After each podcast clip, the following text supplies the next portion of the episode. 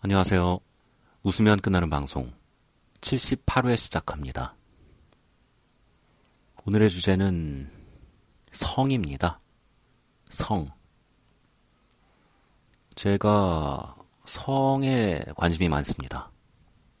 어렸을 때부터 어, 남한산 성, 행주산 성, 수원성 뭐 이런 얘기가 아니라 인간과 인간 사이의 그 성.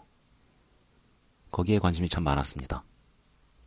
우리 어렸을 때는 어, 백과사전이라는 게 있었어요.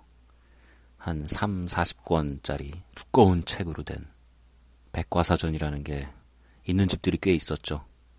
우리 집에 없었다 하더라도 뭐 큰 집, 작은 집, 뭐 할아버지 댁 어딘가에 한, 하나씩은 꼭 있었습니다. 친구 집. 저는 어느 집을 가든 백과사전 보는 걸 좋아했어요. 책 같은 건 안 읽었는데 백과사전은 종종 열어봤죠. 특히 그 백과사전들이 가나다 순으로 정리되어 있는데 시옷자 파트를 특히 좋아했어요. 중요한 건 다 시옷자에 있더라고요. 어른들은 또 제가 당시엔 또 똘똘한 아이 같은 걸로 이미지 메이킹이 잘 돼 있어서 또 뭔가를 공부하나 보다 이렇게 생각을 하셨지만 저는 성에 관한 걸 찾고 있었죠.